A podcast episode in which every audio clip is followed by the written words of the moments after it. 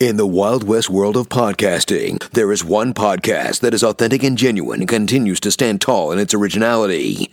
Based on a passion for his guests, their work, and his love of podcasting, Derek Thomas and Monday Morning Critic Podcast get amazing, diverse, unique guests found nowhere else.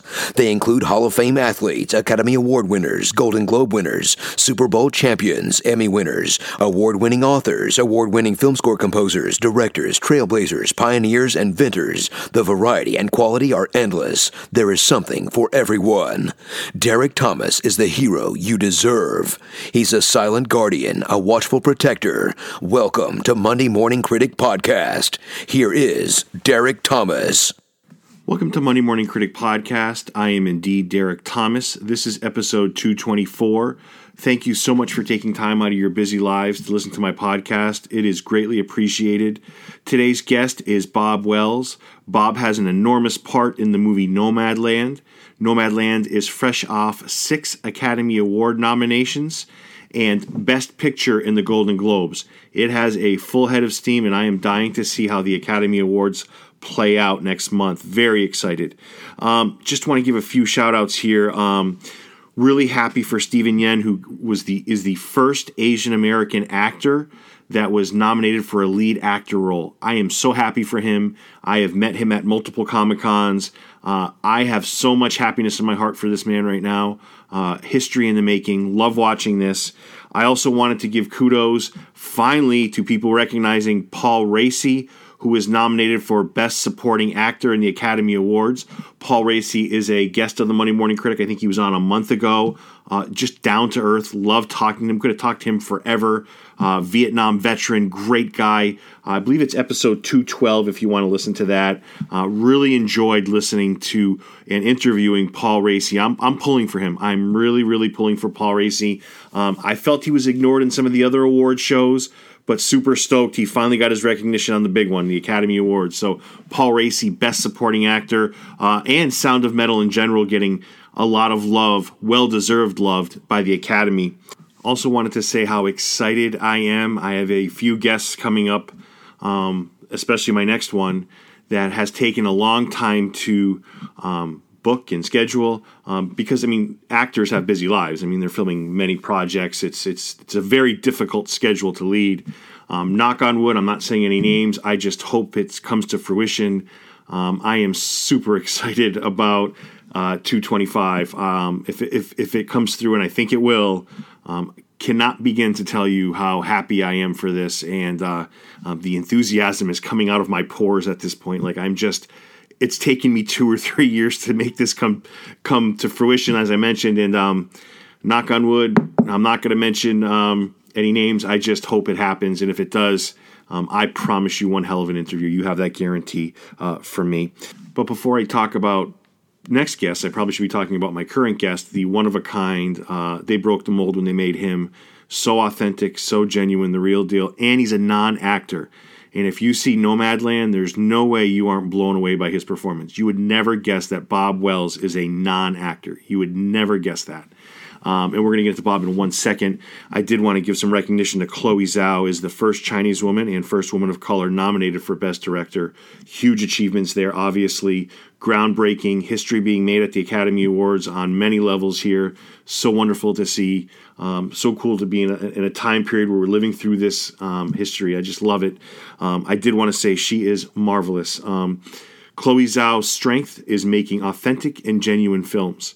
So yes, you can go through and you can check off. You know, cinematography is beautiful, sound is beautiful, the composition of music is beautiful, the writing is fantastic. It checks all the boxes. Nomadland, but where Chloe Zhao really flourishes, uh, Chloe Zhao flourishes when you talk about authentic and genuine, the, the words I use to describe Bob, Chloe Zhao often uses non actors in acting roles, and it gives movies this authentic, this genuine experience to it, and no different than with Bob Wells. Um, uh, early, uh, Fern, who's played by Frances McDormand, one of the best actors alive, um, makes a reference in the movie that Bob looks like Santa Claus.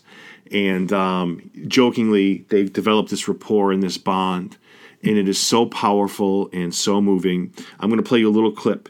Before I play you the clip, I mean, you can't see this, but when you watch it, if you listen to this podcast before you watch the movie, you'll appreciate it even more. Um, the, Bob and um, Fern, Frances McDormand, are sharing a scene, and they're talking about uh, Fern has lost her husband. Uh, Bob's son in real life has has taken his life, and this is the first time he's opening up about it. And the authenticity here, and when they're done with this scene, I'll never forget this. Like there's certain scenes in movies I'll never forget. I'll never forget the look on Frances McDormand's face when Bob is done with his spe- with his scene and the speaking parts.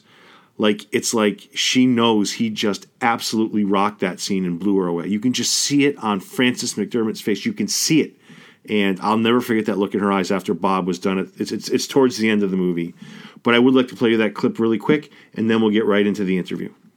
I, I rarely ever talk about my son, but uh, today would be today would be his 33rd birthday, and five years ago he took his life.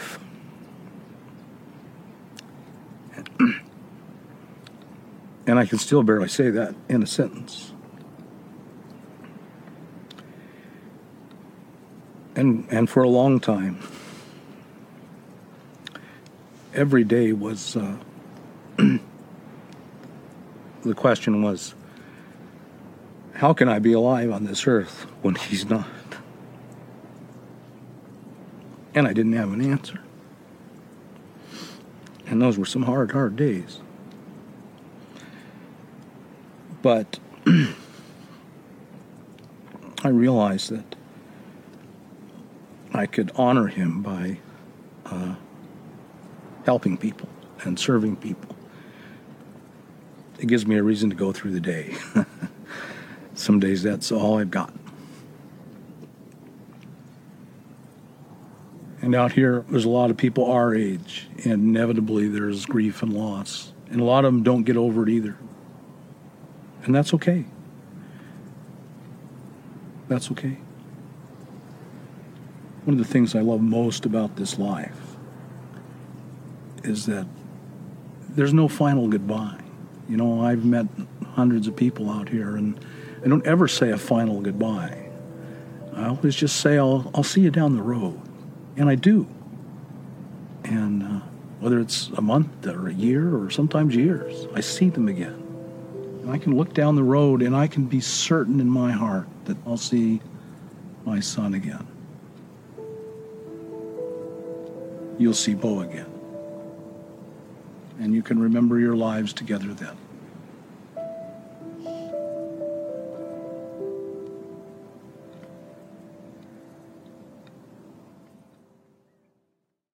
Absolutely breathtaking scene. Uh, you would never know that Bob has never acted before. Just absolutely phenomenal. And I don't think he is acting. I think he's coming from the heart. He's coming from his soul. Um, beautiful scene, beautiful moment, beautiful movie. Um, currently available on Hulu. You cannot go into the Academy Awards not having seen Nomadland. You have to see it. It's must see, must see for sure. Um, just beautiful. Um, if you're looking to get a hold of me on Facebook, it's Monday Morning Critic Podcast. On Instagram, it's Monday Morning Critic. Obviously, if you're listening to this podcast, you know how to find me. It's available everywhere, social media, everywhere. Um, please feel free to reach out. My email is mondaymorningcritic at gmail.com. That being said, I bring you the great and one of a kind, Bob Wells.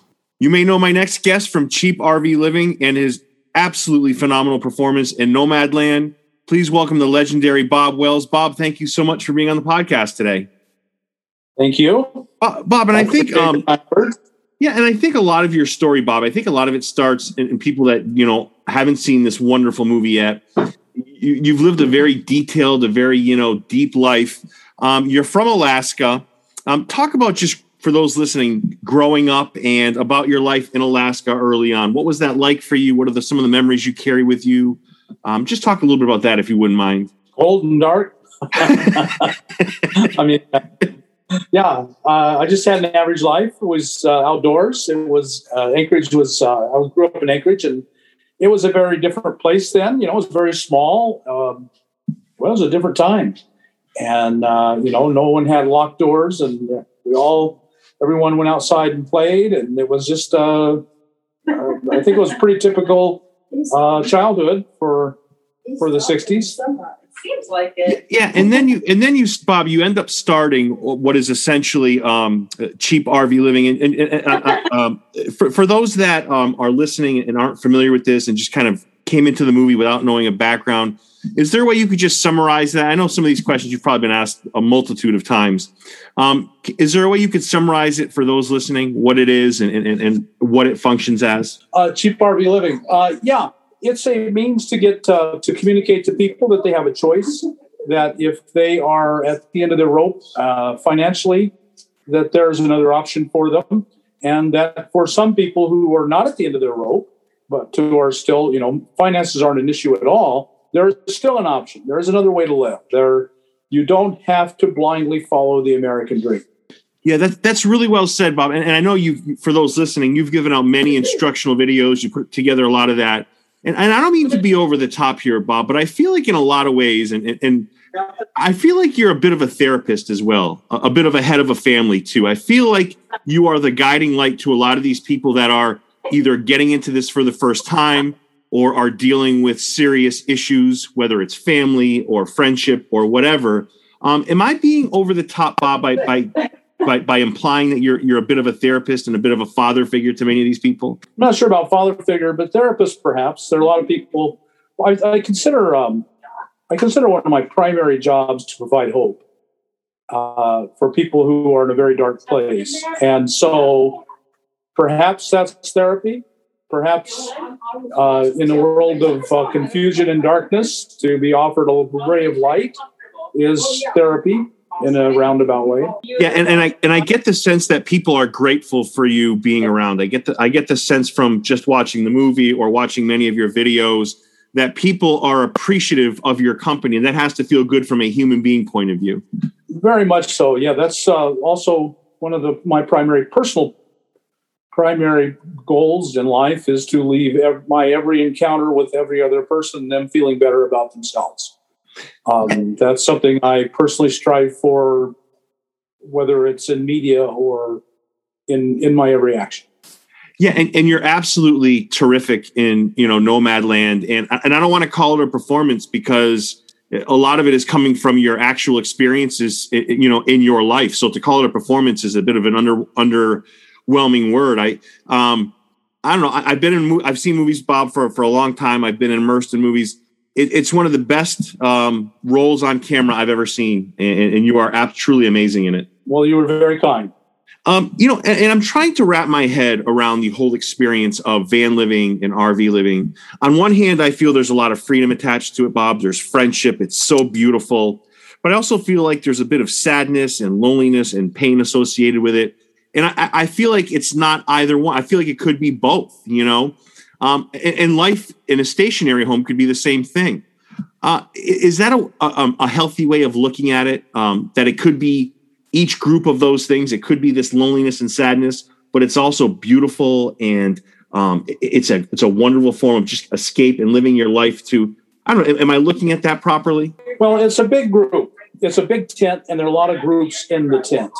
So if if you're 35 years old uh, your your reaction response to living van living is going to be very very different than if you are uh, 65 or 75 or 85 so uh, you know it would be if you want to we'd have to break it down further but so for for many of the older folks which is what you're seeing of course on the film um, well you see the young guy if you, have seen the movie there's the mm-hmm. young guy that she mm-hmm. runs into his experience is completely different than her experience. And so it would be very hard to generalize and say this is the way it works for all of us. For yes, for us who are older, there is um, there is I think there's a sadness at a wasted life, and there's joy at a great future. Um, it is a it is a real jumble of emotions. But when you're 30, then uh, it's just excitement for this wonderful new life you found. No, that's beautifully said. And one of the things I think you've said it, and I totally agree with this, is we in life we all work, and at the end of our our careers, our jobs, in a sense, we're kind of put out to pasture, right? I can't tell you, Bob, how many times I've seen somebody that works towards retirement and they get to retirement and they maybe live three months after that and pass, a year after that and pass. I am so on board with that statement about, you know, and, th- and this is part of the van living and the RV living that I really appreciate because you're never getting sold short. You, you, you are living your dream. You are out there and doing it. And from that point of view, I, I can absolutely see where you're coming from. Well, remember the movie is set in 11 and 12, 2011 and 12. Right. And at that, what was going, and of course it wasn't shot then, but that's when the movie was set. And in the real life in 2011 12, there were all these corporations who were declaring bankruptcy and going to bankruptcy court and saying, we can't pay pensions anymore. And the court said, oh, that's so, you're so right. You don't have to pay pensions anymore. And so millions of Americans just suddenly lost their pensions, their whole lifetime. Um, and of course, since then, pensions have virtually disappeared. The unions, with the with the death of the unions, has come the death of pensions. And so, um, yeah, it was a very topical thing, but it's also the reality for way too many Americans. I, I my audience, the older part of my audience, which is primarily the largest part, is going to be mostly uh, seniors on Social Security or younger people working two jobs, and they can't pay rent. They can't live on two jobs, so they certainly can't rent on their Social Security. And so um, they all of a sudden find um, that they've been left out to pasture uh, with no hope. Mm. So that's uh, that's kind of a that's kind of the theme of all I do and the theme of the of the movie. Yeah, she was left out. Yeah, th- there's a book that you've brought up on occasion. It's called Animate Earth. Bob, why is that book so meaningful to you? I'm I, am i am a very spiritual person, very non-religious. I, I, have pretty much utter total contempt for all religions. Um, but I, I, think of myself as a very spiritual person and a searcher, an open person. And so, uh, to my mind, uh, the way I lean is towards uh, earth-based religions. And so animate earth is has a real appeal to it because it's based on the Gaia theory. A man right. named John, James Lovelock came out with the Gaia theory in the 70s. Um, I won't go into all the details, but uh, it's pure hard science, and the science of it is inex- inescapable and been accepted. Uh, the basic science of it is that in the oh, it just it to be a long time, and you probably don't want me to go into it. No, whatever you want to, um, Bob. This is whatever you want to say. I'll I'll listen. Okay. Well, the science of it is uh, life started on Earth 3.2 billion years ago in that ballpark, and uh, and of course you had the uh, the, the sun, mm-hmm. and uh, but the sun was a young sun, and actually, if you Google this, young sun young sun problem, the the uh, the sun wasn't putting out enough heat to allow life on Earth 3.2 billion years ago. Mm. And had it has increased by about 30% since then. That's what that's all stars do. Right. And in another 4 billion years, uh, it'll swallow the Earth up. It'll put out so much heat that we'll just it'll just vaporize. And that's the way uh, stars work. And so the question is how, over this course of these 3 billion years, has life remained on Earth. Life can only live in a very narrow range of temperatures. Can't be too hot, can't be too cold. How has life on Earth lived through a 30% increase in the heat output of the sun? And the answer is there's no possibility. It's impossible. Well, man, this man named James Lovelock was a scientist who studied that. And he came up with a theory that the Earth is self regulating. Um, it, is, uh, it has feedback loops uh, that self regulates the temperature of the earth. And, and today's earth science is all about understanding the self regulating acts of the earth. The problem with that is it is a simple fact that only living organisms are self regulated. So then you have the problem that the earth is, and it, it is, there's no question about this. Science doesn't debate this. It's self regulated, it maintains its equilibrium by doing a lot of different things. Um, and so to me, it was a convincing argument that the earth is a living organism. Um, and on a, as on a spiritual basis. And then since then, I've done a lot of studying of quantum mechanics and physics. And there is no question that the, that the entire universe is a conscious universe. The, quest, the question was, the assumption was always that consciousness arises from matter. And that doesn't fit with today's quantum physics. Uh, quantum physics almost demands that uh, matter arises from consciousness.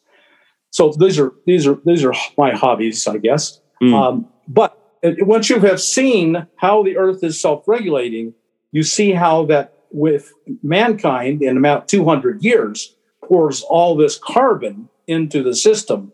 The system fails. So it is absolutely convincing to me um, on two levels. Both first on this personally on the spiritual level. No scientist worth his salt would ever agree with that uh, because it implies um, purpose and meaning, and that isn't allowed in in a mechanical universe.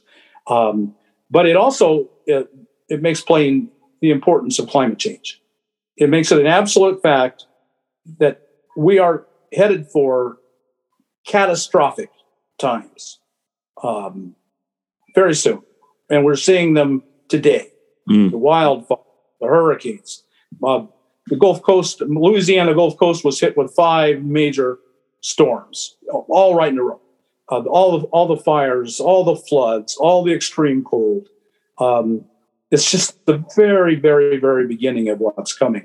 So uh, the animate earth had these two enormous impacts on me and turned me into a pretty radical um, environmentalist and um, and and really formed my my spiritual viewpoint.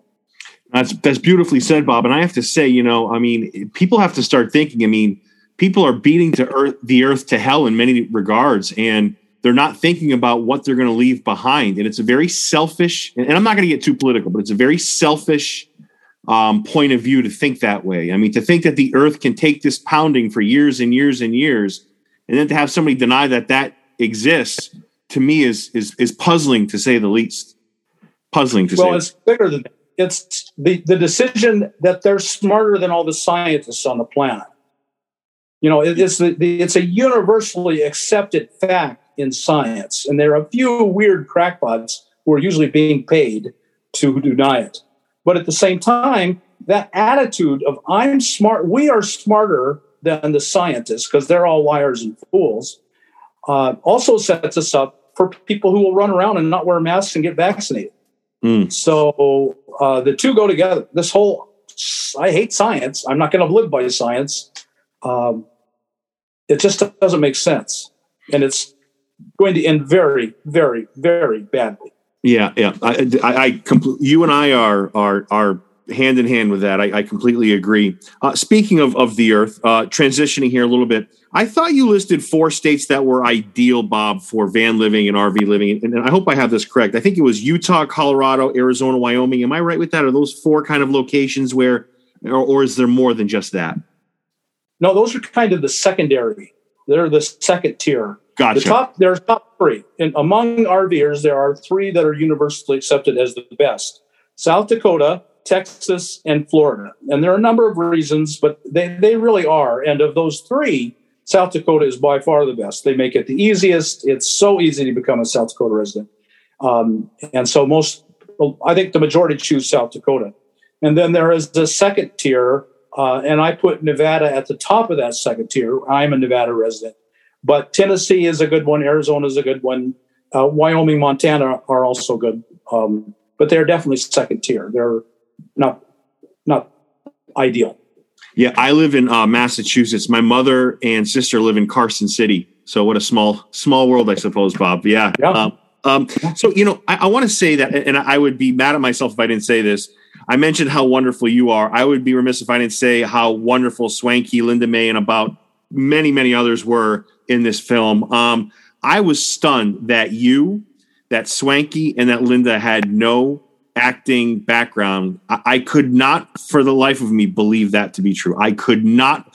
Bob, your and, and I'm going to sound like a wuss here. Your end scene had me in tears for seemingly endless amount of minutes. Um, you you spoke from the heart. You touched my heart.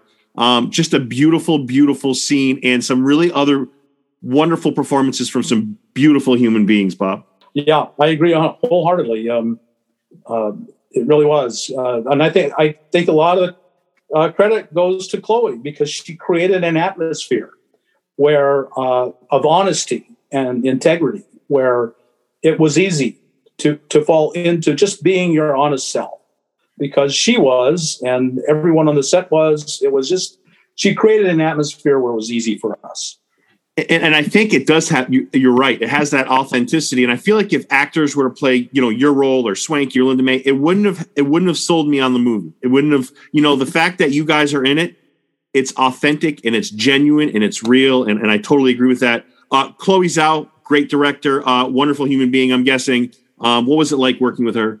She is. She's very authentic, very genuine. We weren't. Uh, we were just being ourselves, trying to create something amazing and wonderful together. And we all knew we had a very special story. Of course, we didn't know the story. The mm only story only existed in her head. And I had no idea where what it was all going to be about until I actually saw it. Um, but we trusted her, and um, and you could just feel it in her that I can trust this person and follow her. So I think that was the main thing. Yeah, and, and that end scene that I mentioned, um, you know, Frances McDormand's a wonderful actor. I mean, she she just becomes this like I can't tell the difference if she's actually a, a, a you know a nomad. I mean, you can't tell. That's how good she is. Um, I have to say though, and, and I know there's editing involved and so forth. Bob, I think in that end scene, when I look at her face, I, I really feel like she was blown away by your performance. I'm not going to speak for for Frances. I don't know her, but I feel like she is a one of the top shelf A-list actors. And when she when that scene unfolded, I had to believe that she was blown away by, you know, what you just did. I mean, it, I, I, hope I'm not speaking for her, but that's the impression that I got. I, uh, I, I you know, I can't really say, but uh, yeah, I think there's a, there's a, hopefully that's true. Uh, I can just say there's a lot that she didn't get, didn't get in. I mean, there's only a certain amount of time. Uh, but so we shot a lot more than made it in, and I w- listened to her a lot. And when she was um, when when she was uh, telling her story, it was like, uh, and it made it. Uh, you hear this story from actors that a good actor uh, will make it easier for the other actor to be good, and then the, the other pre- actor is good, and it makes it easier. You know that that that going back and forth of creating something amazing. Um, and I think I think we experienced that because she took me to Empire, and I I was there with her. I I felt everything she felt. I I saw it in her face. You know, like the old radio plays in the old days when you actually lived that life, and uh, and so I think that, and then she did her part, and then I did my part, and I think I just fed on her honesty and integrity, uh, and it made it uh, so much easier for me. So, and I've heard that from actors before, and I never understood it, but now I can actually a little bit understand it. Uh, before I ask my next question, is that Cody? Yeah. Oh, beautiful dog, beautiful. Um, uh, so yeah, I mean, but but I I'll turn that question around as well. Are you ever in that scene with her? I mean, I know you you mentioned that you fed off of what she gave you. Um, but are you ever pinching yourself, you know, saying, my God, I am in a scene right now with one of the best actors on the planet? Does that ever come to you or, or does that, does that ever come to your uh, realization? Nonstop. the whole, the whole time it, we were, uh, it was, we were there for about three days and the whole time, and I'm sure this is true for, for virtually everyone in the, um, that, that was there in the production, all of us, you know, average people, here we are shooting a watching a, a, a, a, what we all thought would be an award-winning movie being shot. Yeah, and the set with with uh, with uh, Frances was just amazing, just incomprehensible. Bob, I have a few more questions for you. Thank you for all this time. I want to run a few scenes by you that I thought moved me. I love the scene where the van tells Fern, you know, you're better off just selling it when he doesn't realize that this is her home all the hours she has put into the little details, the door handles, the inside. I thought that was a really powerful scene. You know, somebody trying to put value on something that ha- is priceless. You know what I'm saying? I just, I was really blown away by that, Bob. Your your take on that? It was very real. I have poured money uh, into a. I had a, a an F one fifty uh, four wheel drive that I had just had a wonderful love relationship with and lived in for a long time, and it just it got. Uh, and I poured way too much money in. I did exactly what she was doing. I put a new engine in it. Uh, then I put a new transmission in it and it was just not worth it. And and it's even it's got a new, and I kept saying, well, now it's got a new engine transmission. I keep forever, but everything, I mean, every part around it just kept failing. And eventually, I um, I, I I put it in a junkyard, and I cried mm. when I walked away from it in that junkyard. And to this day, I regret it. To this day, it makes me sad that I did that. Yeah. Um, no, I understand. That really was very, very real. Yeah, and you know, earlier we mentioned about you know the variety of reasons. You know, the, the, you you mentioned a tent of why people go into RV and van living. Do you see many situations like David uh, Strathairn's uh, Strathairn's um, character, where people find what they're looking for, where they find whatever void they're trying to fill, if they're trying to fill a void? Does that happen often? Does it? Is it a common occurrence? Um, I don't know that it's common, but it, yes, I would say regular um, yeah, I've I've had known a number of people like that, and then they continue. You know, like I had a friend very similar. He uh, oh, was in the movie. Um, he has a speaking role in the movie, and he finally uh, came to a place, had seen enough, had traveled enough, and he um, he bought a little home in a little tiny town. They could pay cash for it, and that's where he lives. And yet he still comes out a lot. So he kept his camper. He had a truck and a camper, and he comes out and sees. And we see him every every winter. Uh, so he found a really good balance, and I think that would probably be what happened with ended up. You know, if David were real, David Strathairn was real, that he would end up taking the trips and and maintaining that dual life. You know and, and and like Nomadland bob you are the real deal. You are you are what you see is what you get. And and, and is there any part of you I, I, know you're you're this is your life. This is the way is there do you miss any part of having a stationary home you know a traditional home a raised ranch whatever whatever what have you? Is there any part of you that misses any aspect of that whether it's a, a recliner or a i don't know uh, i mean your backyard is much more beautiful than mine is and i like mine. You you have uh, you have the skyline that you know that that's picturesque. Is there anything that you miss from that lifestyle well, there are a few uh, few luxuries that I look back on that I with with regret that I don't have. And you mentioned one of them, a recliner. I'm in a van now, and I don't have a recliner, and I would truly love to have a recliner. I also don't have running hot water, which is fine. I don't really mind, but boy, when I get into a house and it has running hot water, I do like that. Uh, but I can have those things. It would just mean I'd have to make some changes. In fact, I think I may be making those changes and adding both those things to my line. Yeah. But I would never live in a house. Mm. Uh, it will be a dire emergency before I will live in a house again. Yeah, and and the sense of community is very very powerful. Um, you know, um, the, the, scenes I see in the movie and both I've seen in other interviews you've done of you outside by a fire pit. I am very jealous of those. You know, mm. that has to be one of the perks. What a I can't think of a better way to unwind the day than the way you do. I cannot think of a better way. Yeah. Yeah. Um, t- t- there are two great things. Every morning when you step out of the rig into some, even if it's mediocre by, you know, by national park standards, you step out of the rig in somewhat I think is a beautiful place. And then every night when you go to bed, uh, and you, you, you tuck the sun or the stars in and the moon in, uh, it's just um, that bookend for a day is a is a really good bookend. And my last thing too is this, Bob. You know, um, Fern makes a comment early on in the movie. You know, oh, this. You know, she's looking at your videos. Oh, this guy looks like Santa Claus in appearance. By the end of the movie, um, I would say she'd say the same thing, but more that you're giving, that you're kind, that you're selfless. So I don't think that's you know not so much with appearance, but how I I am just so impressed, Bob, of how you're about other people. And I wish the world had more of you, Bob. And I and I'll I will end the, end the interview by saying this. Um, you know, you always talk about how there's no final goodbye. So with that being said, Bob, I guess we'll see each other down the road. Let's plan on it.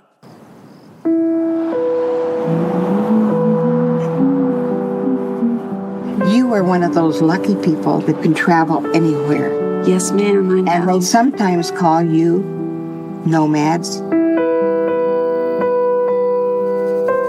My mom says that you're homeless. Is that true? No, I'm not homeless. I'm just houseless. Not the same thing, right? No. My husband worked at the USG mine in Empire. I was a substitute teacher. It is a tough time right now. You may want to consider early retirement. I need work. I like work. One, two, three, four, five, six, seven, eight. Welcome to Badlands Spa. What the nomads are doing is not that different than what the pioneers did. Gotta make the hole bigger. I think Fern's part of an American tradition. Oh, he's gonna come right through the glass. My dad used to say, What's remembered lives. I maybe spent too much of my life just remembering.